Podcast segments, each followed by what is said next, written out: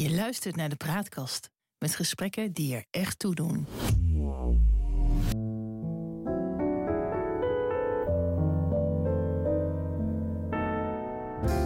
Welkom bij de Praatkast.nl. Dit is een aflevering van het Geheugenpaleis. Mijn naam is Jonk Nerim en samen met Han van der Horst maken we deze podcast. De geschiedenis herhaalt zich nooit, maar rijmen doet hij vaak wel. En in het Geheugenpaleis gebruiken we dat gegeven om dieper in te gaan op de actualiteit. Zo gaan we aan de waan van de dag voorbij en bereiken we de kern van het nieuws. We scheppen orde in de maalstroom van berichten die het zicht op de grote lijn belemmeren.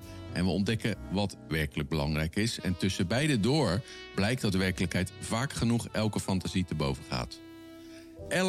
11,6 procent. Zoveel werd het geld minder waard in juli. De prijzen blijven maar stijgen en stijgen en de armoede die slaat om zich heen. Han, loopt het helemaal uit de hand? Is de geest uit de fles? Als dit zo doorgaat wel, maar het is altijd heel moeilijk om de loop van de economie te voorspellen. Ja. Uh, die wordt altijd uh, wel achteraf uitgelegd door economen, maar vooraf geven ze zelden raad waar je wat aan hebt. Ja, precies. Um, dus daar zitten we nu ook weer mee met dit probleem. Ik, Ja. heb, ik rijd zelf geen auto. En uh, ik heb nog geen variabel contract op het gas, maar dat zal binnenkort wel komen.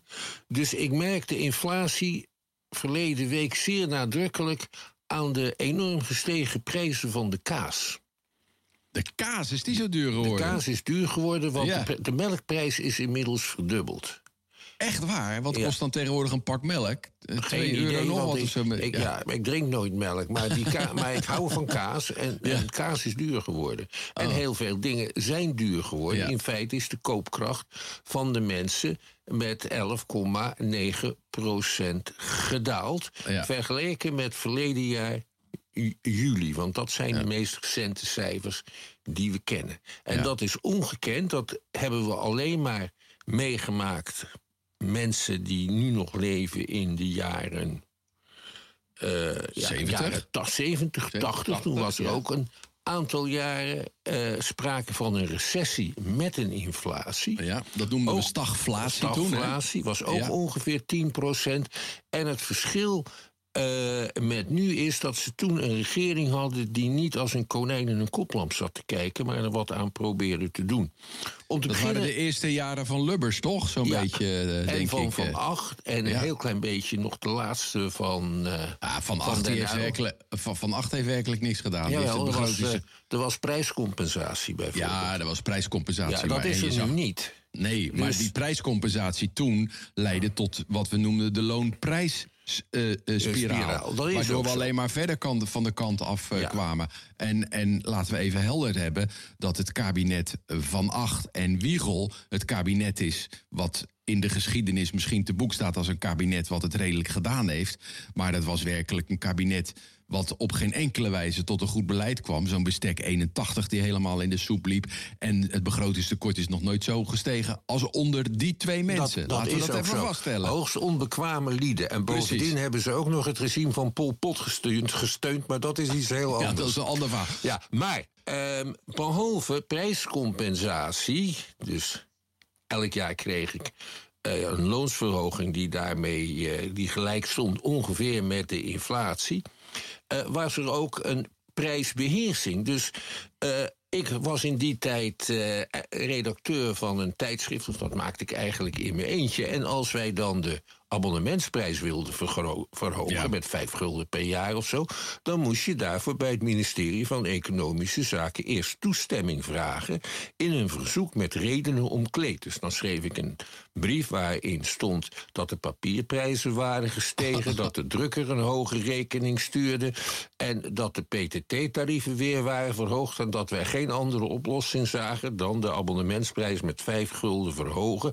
En dan nog werd het blad in feite door onze stichting gesubsidieerd. Nou, dan kwam er na een maand een antwoord van het ministerie dat het goed was. En dat gebeurde natuurlijk in de meeste gevallen. Maar daardoor zat er wel een rem op prijsverhoging. En dit is toch wel een heel communistische aanpak. Dat het even langs Nee, het dat was polit- een heel normaal. Ja. politbureau moet om ervoor te zorgen dat de prijzen kunnen stijgen. Ja, maar, maar- dat heeft uiteindelijk niet de recessie en de stagflatie eh, Nee. eh, kunnen De- voorkomen. kijk, het eerste, in het eerste kabinet Lubbers is er een groot overleg gekomen in 1982 tussen de vakbonden en de, en, en de, de werkgevers. Werkgevers. En toen hebben de vakbonden voor loonmatiging gekozen in ruil voor een vervroegde pensionering. Die heette Ja. de VUT. En De het VUT. idee was als oudere werknemers wat eerder met werken ophouden, dan Ja. krijgen jongeren kansen.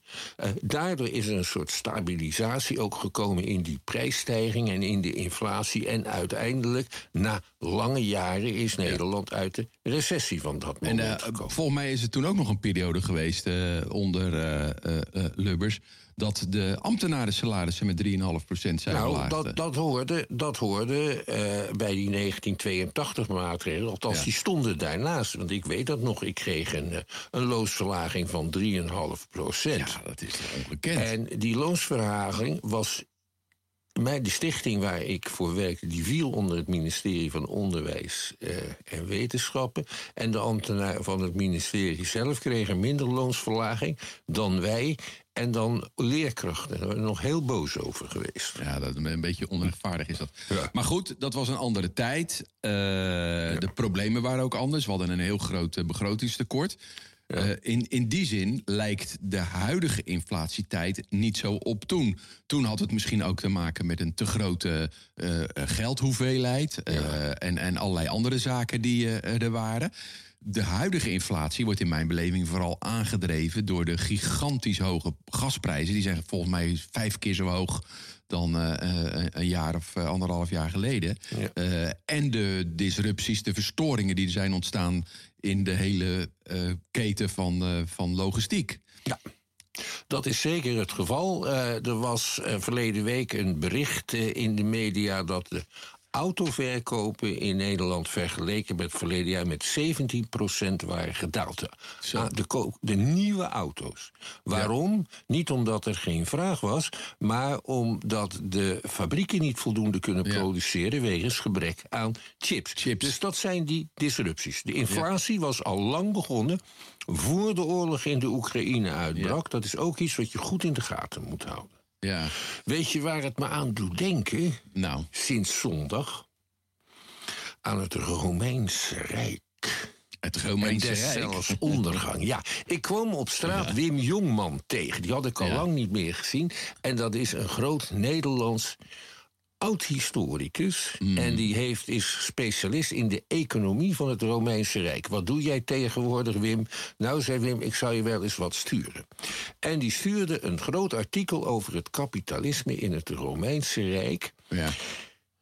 En in de tweede eeuw na Christus vindt er in het Romeinse Rijk een ramp plaats. Dat, die heet de Antoniaanse of de Antonijnse pest. Het is een enorme dodelijke epidemie in de tijd, in de nadagen van keizer Antoninus Pius. Een epidemie Een vergelijkbaar met nu. Ja. Met nu. En wat was het gevolg? Het gevolg was dat er veel minder mensen veel meer geld in handen kregen. Eh, omdat, dat- de, omdat de bevolking uitgestorven was. omdat de bevolking Ja. terugliep. Eh, omdat de bevolking terugliep, werd er ook minder, waren de belastinginkomsten ook veel Ja. lager. En een en ander leidde tot prijsstijgingen. Omdat de bevolking was afgenomen, dachten Mhm. allerlei volkeren buiten het Romeinse Rijk: hier is onze kans. dus er kwam oorlog. Ja. En toen is de centrale overheid ertoe overgegaan de munt te bederven. De munt te bederven. Ja, eh, ze hadden zilveren, dus de, de standaardmunt was een zilveren denarius. Ja. Hè. In de tijd van keizer Augustus verdiende een soldaat een denarius per dag. En als je een gewone slaaf ging halen, dan moest je 500 denarii meenemen. Oké, om Nou, even aan te geven wat de ja, koopkracht ja, was. ja. Ja, Daar kan je dan op een gegeven moment een klein beetje koper in doen. ja. Oké. En dan voor de nominale waarde uitgeven. Dat deden de Romeinen. Werd een beetje verdund als het ware. Het verdund. In de tijd van keizer Diocletianus, dan zitten we al in 300, dus is 150 jaar later, verdiende een bakker 50 denari per dag. Dus dat was dan eh, tien keer zo, zo weinig waard geworden eigenlijk. 50 keer. Eh, ja. Ja, Dat is 50 niet- keer, ja. ja, ja. Nou, dus dat is de oudste inflatie waar ik eh, van gehoord heb. Er is er nog een keertje eentje geweest, schrijft Wim. En dat is in de zesde eeuw, ten tijde van de Byzantijnse keizer. Die eh, Justinianus, en toen was ook weer na afloop van een enorme epidemie die de economie door de war gooide. Ja. Dus, Dus, dat, dus daar lijkt het dan nu wel een beetje op. Dat, Nou, dat ja. zeg maar die hele pandemie de hele economie op zijn grondvesten heeft Laat. toen, eh, Ja. toen laat. Want er is natuurlijk ook vanuit de overheid heel veel geld gestopt. Dus, eh, er is de tientallen miljarden eh, steun aan, aan eh, bedrijven gegeven. Ja. Die moeten overigens dat nog terugbetalen. In Amerika is er zelfs, heeft iedereen geloof ik duizend dollar gekregen Ja. van, van Trump. Dus dat, dat leidt eigenlijk tot, tot een soort onevenwichtigheid Ja. die nu de inflatie voedt. Maar dat is niet het enige verhaal. Want de gasprijs is toch ook gewoon heel erg veel hoger de geworden. energieprijzen zijn heel erg veel hoger geworden. Dat zullen ze waarschijnlijk ook wel blijven. Want iedereen zegt van ja, dat wordt genormaliseerd. Maar ik denk niet dat dat gebeurt. Nee, maar Dus- als die, nu, als die nu zeg maar vijf keer zoveel waard is. Ja. eh, zo veel, eh, duur- vijf keer zo duur is geworden. Als het op dat niveau blijft, dan loopt na verloop van tijd. Eh, loopt de inflatie er toch weer uit, omdat de prijzen niet verder stijgen. Dan gaan we toch weer naar een lager percentage toe. Ja, dat is, dat is wat sommige economen zeggen. Maar we zullen zien of dat ook daadwerkelijk gebeurt. Want die inflatie wordt natuurlijk, is ook erg gevoed door het feit dat de centrale Europese Centrale Bank ongelooflijk veel euro's heeft verzonnen. Ja. Met het quantitative easing eh, pakket. En, Ja. Dat, en daarna met het eh, financieren van de vergoedingen tijdens de lockdowns. Ja. En dat quantitative easing geld, dat is nooit in de reële economie terechtgekomen, maar nu blijkbaar wel. Dus er zijn allemaal redenen Ja. waarom de inflatie zo is opgelopen. Ja. Eh, Ja, en want, is, eh, let op, Ja. er is ook op het moment is, staat er tegenover de geldhoeveelheid een dalend aanbod. Dat komt, Precies. ja, dat komt door de disrupties eh, Ja. in de logistiek enzovoorts en de problemen die China heeft. Ja. Maar ook En door de bijvoorbeeld. oorlog. Maar ook bijvoorbeeld in de kassen hier in, in het Westland zijn er inmiddels eh, tuinders die zeggen: ja, ik ga gewoon niet eh, Ja. eh, nieuwe groenten Ja. daar laten groeien, want ik kan de, de gas, het gas niet meer betalen. Ja. Dat zou dan wel eens tot een tekort aan, aan, aan voedingsmiddelen kunnen. Ja, want die moet, je, dan, die moet je dan importeren. En wat, wat dit betreft is het ook merkwaardig dat, dat je daar de boze boeren nog niet over hoort. Want als jij zo'n moderne koeienstal hebt, Ja. daar zit volgens mij een gigantische energierekening bij. Hey, eh, het begrip inflatie, hè, dus dat, dat betekent dat je voor een euro minder kan kopen dan, eh, dan vorig jaar. Sinds wanneer zijn we er eigenlijk achter gekomen dat er zoiets bestaat als inflatie? Ehm, het woord komt voor het eerst voor in 1838 in de toenmalige editie van het grote Engelse woordenboek, de Oxford Dictionary of the Ja. English Language. Voor die tijd bestond de notie niet. Men had hoogstens in de gaten dat alles duurder werd. Nou was er in de tijd van koningin Elisabeth I een, eh, een Engelse soort econoom. En dat is, die zei, kwaad geld verdrijft goed geld. En dat ging over dat bedorven geld. Uiteindelijk wordt, eh, worden echte munten ook niet meer voor de, hun echte waarde geaccepteerd als er zoveel kwaad geld in omloop is. Dat is de eerste vage notie van inflatie. En de eerste echte grote Europese inflatiegolf, daar heeft Nederland op den duur nog sterk mee te maken gehad. Ja. Dat was tijdens de Franse Revolutie. Tijdens de Franse Revolutie, die is begonnen tijdens een, econo- een financiële crisis van het Franse Koninkrijk. Hoe En wanneer, waar, welke we hebben het nou over praten we over? 1789, 1790. Eh, toen heeft de staat alle het onroerend goed van de katholieke kerk en van de kloosters in beslag genomen. Ja. En dat werd verkocht.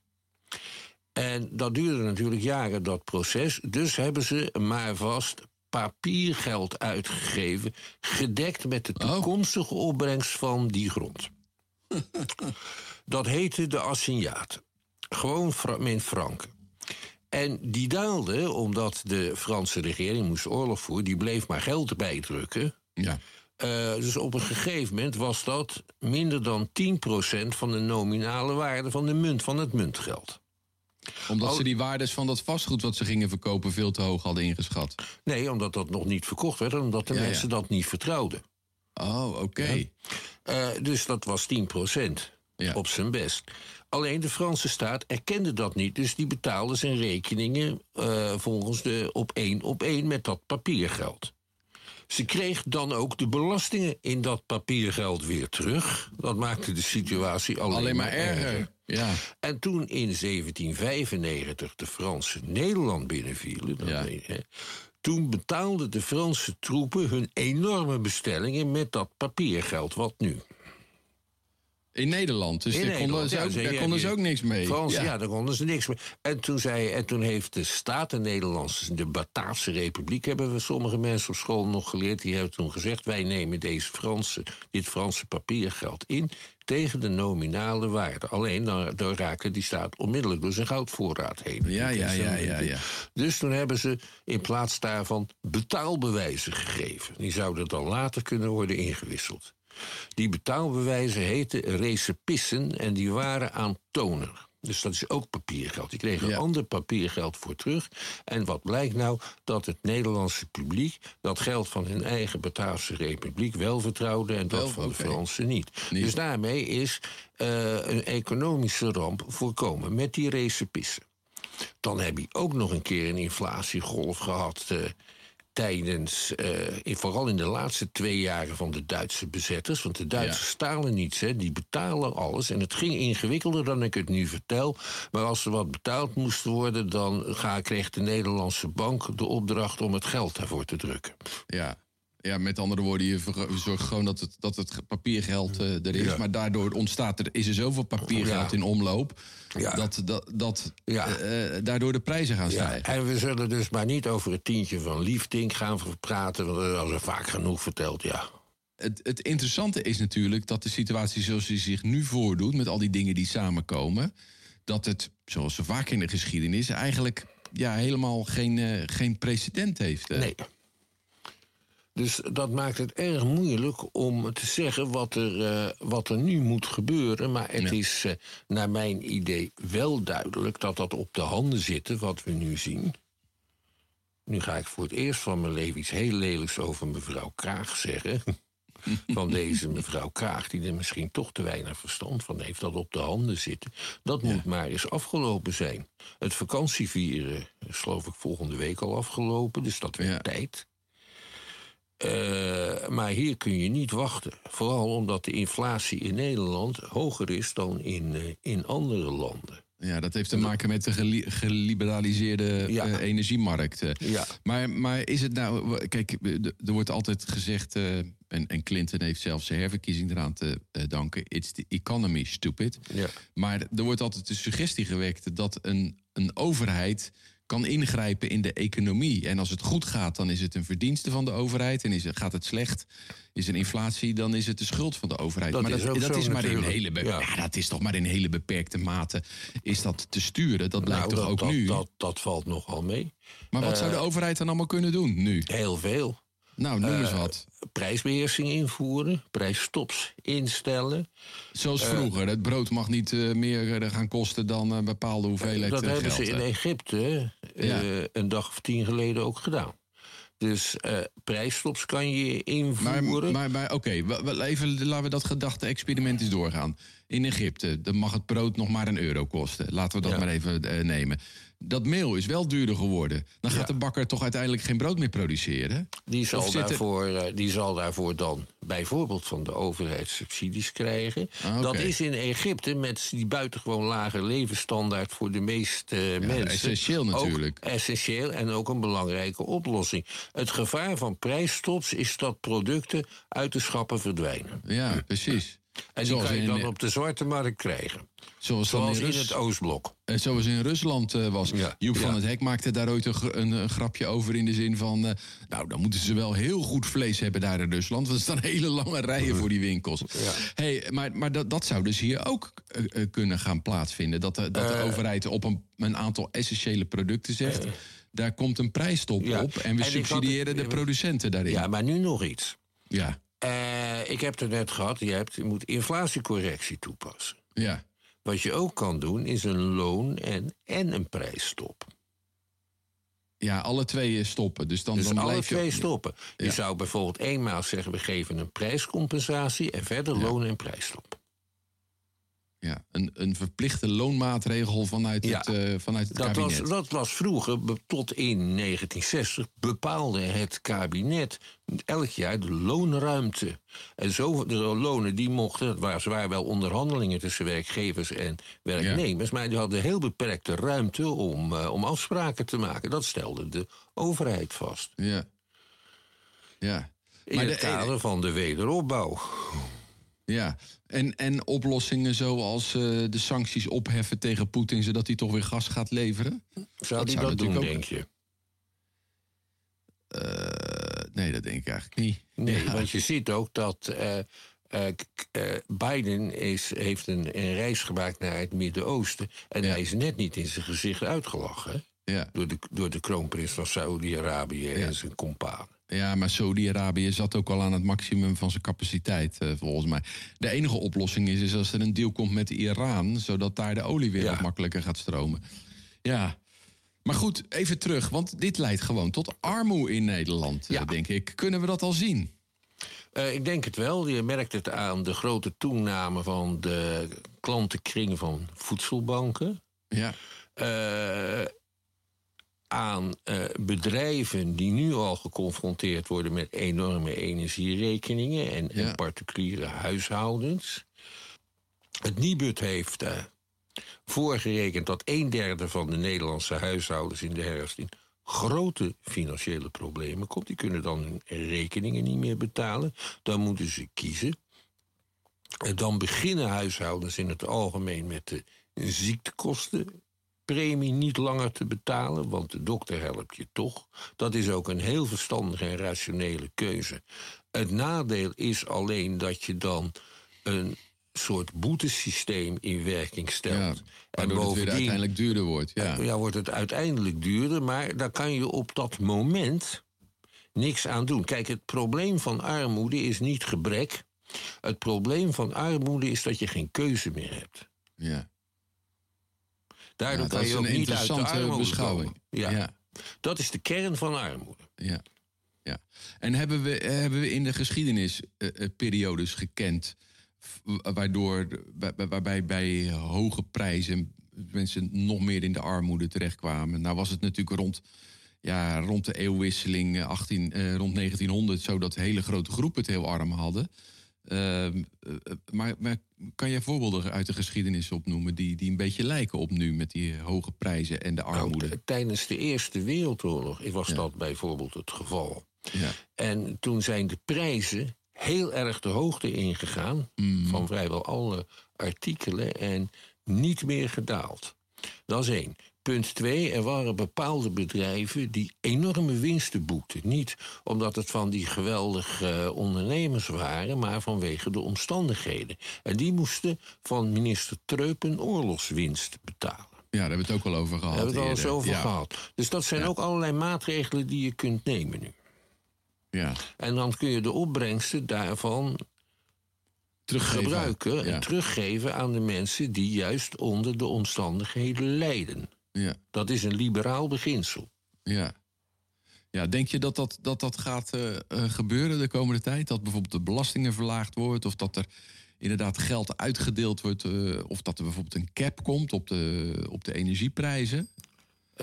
Dat, is, dat is moeilijk te zeggen. Zo'n cap op de energieprijzen zou je natuurlijk idealiter Europees af moeten spreken.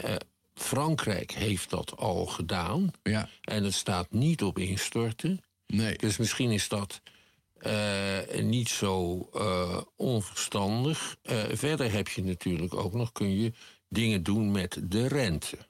Want de klassieke manier om inflatie te bestrijden is dat je de rente verhoogt. Ja, want dan wordt het daardoor- moeilijker om geld te lenen. Ja, en, en mensen neigen eerder om te gaan sparen. Ja. En, en bedrijven die, eh, die brengen hun investeringen. Ja, eh, dan krijg je een recessie. Het probleem is alleen dat bijvoorbeeld een land als Italië, maar ook Spanje en Portugal, dan hun schulden niet meer kunnen betalen en dan ontstaat er een eurocrisis. Je ziet Ja. trouwens dat dat soort crisis al aan het ontstaan zijn als gevolg van de inflatie. Een land als Ghana bijvoorbeeld, dat is een van de meer succesvolle Afrikaanse landen, dat Ghana moest aankloppen bij het IMF om steun. Ja. dat is, eh, dan ga je in feite naar de schuldhulpverlening als land. Ja. Ja, even terug, terug, terug naar Nederland. De, eh, zou het denkbaar zijn dat eh, de energieprijzen bevroren worden en dat de energieleveranciers eh, gesubsidieerd worden met, vanuit de overheid? Hè? Dus door, Ja. door wat ze dan tekort komen. Zou dat, Ja. zou dat kunnen?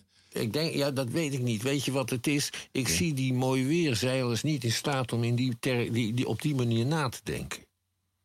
Ja, maar goed, er, er- er- er zitten misschien mensen in het kabinet die eh, niet zo deskundig zijn. Maar we hebben toch een hele, hele bak zeer deskundige eh, ambtenaren die daarin kunnen adviseren binnen het ministerie van Economische Zaken en het ministerie van Financiën. Vers 2 is of er naar geluisterd wordt. En onder Ja. die topambtenaren, daar zit ook een, eh, een soort, ja, noem het maar, een neoliberale orthodoxie. Die zit er al een jaar of dertig in. Want al die maatregelen waar ik het nu over heb gehad, die waren tot ongeveer 1980 heel normaal in heel Europa. En daar keek niemand van op. Ja. En dat is zondig verklaard. Dat komt ook door de overwinning destijds van een theorie, een, een economische theorie, het monetarisme. Van Milton Friedman, Ja. of niet? Ja. Ah, Sterk door hem gepropageerd. En dat is Ja. weer beïnvloed door een, eh, een, wat ik maar in het hele snelle noem, een rechtse econoom eh, Hayek. En Ja. de gedachte daarvan is als er te veel inflatie is. Dat is het ergste wat er bestaat. En dat kan je bestrijden door ervoor te zorgen dat er minder geld in omloop komt. Oh ja. Dus je bezuinigt. En, Ja. je laat, en je gaat als staat, laat je zoveel mogelijk aan de markt over. Want dan hoef je er geen geld aan uit te geven. Ja. En bovendien Dus- is de markt altijd beter. Dat is iets wat een beetje de overheersende ideologie is geweest. En nog wel is tot nu toe. Ook bij linkse partijen overigens. Zeker. En, eh, nou, en dit is het resultaat. Ja, dat zie je dat dat dan nu vastloopt. Dus dan zou je kunnen zeggen, eigenlijk de manier waarop wij eh, dat nu aanpakken als staat, eh, dat wordt nog gevoed door dat neoliberalisme. En we staan denk ik dan nu op een keerpunt waarmee, waar wij weer ja, wat meer ingrijpen van op de, Ja. vanuit de overheid. Ik zal, Eh, ik zal een, voorbeeld, belangrijk eh, wordt, ja. een voorbeeld geven. Onze minister voor Energievoorziening. Ja. Die zei van Nederland doet het al heel erg goed. Want het, de, de gasconsumptie is met dag, al, al, al 15 of 15 20 procent. Ja. 20 procent gedaald. Dus als dat, dat zal nog wel meer dalen, denk ik, de komende eh, in de herfst. Hè? Ja. Maar je kan, dan, dan kan je niet, want dan noem je in feite eh, het een succes als meer mensen in de kou zitten Ja. en niet in opstand komen. Ja. ja. Maar dan hebben ze blijkbaar nog even wat tijd nodig om die draai te maken. En te zien dat, dat de afspraken over prijzen en ander ingrijpen in de economie vanuit de overheid. Eigenlijk Ja. wat, wat haak staat op dat neoliberalisme, op dat pure kapitalisme. Voordat ze die stap kunnen nemen. Denk je niet Ja. dat dat dan gaat gebeuren de komende tijd? Alleen als eh, de situatie in eh, de Oekraïne zo sfeer- zeer verscherpt, of de situatie Ja. tussen China en de Verenigde Staten, dat er niet meer aan een oorlogseconomie te ontkomen valt. Ja. En let op, de oorlogseconomie van Winston Churchill Ja. eh, in, eh, in Engeland, die werd, werd door, door allerlei analisten wel eens aangeduid als het oorlogscommunisme. ja, precies wat het ook zo was natuurlijk. Daar Ja. hebben we het ook wel eens een keer over gehad. Ja. Nou ja, het is al interessant om, om te zien eh, wat eh, de komende maanden voor draai gemaakt gaat eh, worden door het kabinet. Maar als ik jou zo eigenlijk beluister, valt daar niet aan te ontkomen. Ik denk het niet, nee. En het mooie is toch dat jij en ik kunnen zeggen dat het leuk is omdat, eh, om dat mee te maken, omdat we het waarschijnlijk wel overleven. maar als jij, als jij Ja. van 1600 euro in de maand Ja, moet leven netto, dan is het heel essentieel ja, voor jouw persoonlijk overleven wat er gebeurt. ja, voor die mensen is het natuurlijk inderdaad verschrikkelijk eh, eh, wat er nu gebeurt. En, en je zegt het heeft eigenlijk niet zozeer te maken met het feit dat, dat iets niet voorhanden is, maar het gebrek aan keuzes Ja. die je kunt maken, dat je ertoe gedwongen wordt. We moeten het hierbij laten, deze aflevering van het Geheugenpaleis. We maken het in samenwerking met de Praatkast. En op www.praatkast.nl zijn alle uitzendingen te vinden. Je kunt je ook abonneren op onze podcast in je favoriete podcast-app. Dan krijg je automatisch een bericht wanneer een nieuwe aflevering online komt. En vertel ook anderen over ons, zodat we nog beter gevonden en beluisterd worden. En je kunt ons mailen door een bericht te sturen aan info.praatkast.nl. En luister ook eens naar een andere podcast op de Praatkast. Bijvoorbeeld Nu is Later. Ben je geworden wat je wilde worden? En waar wil je nu heen?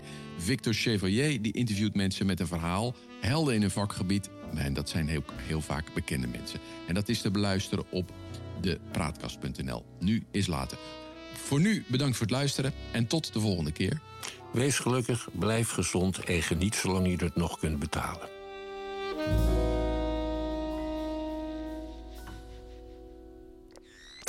De Praatkast.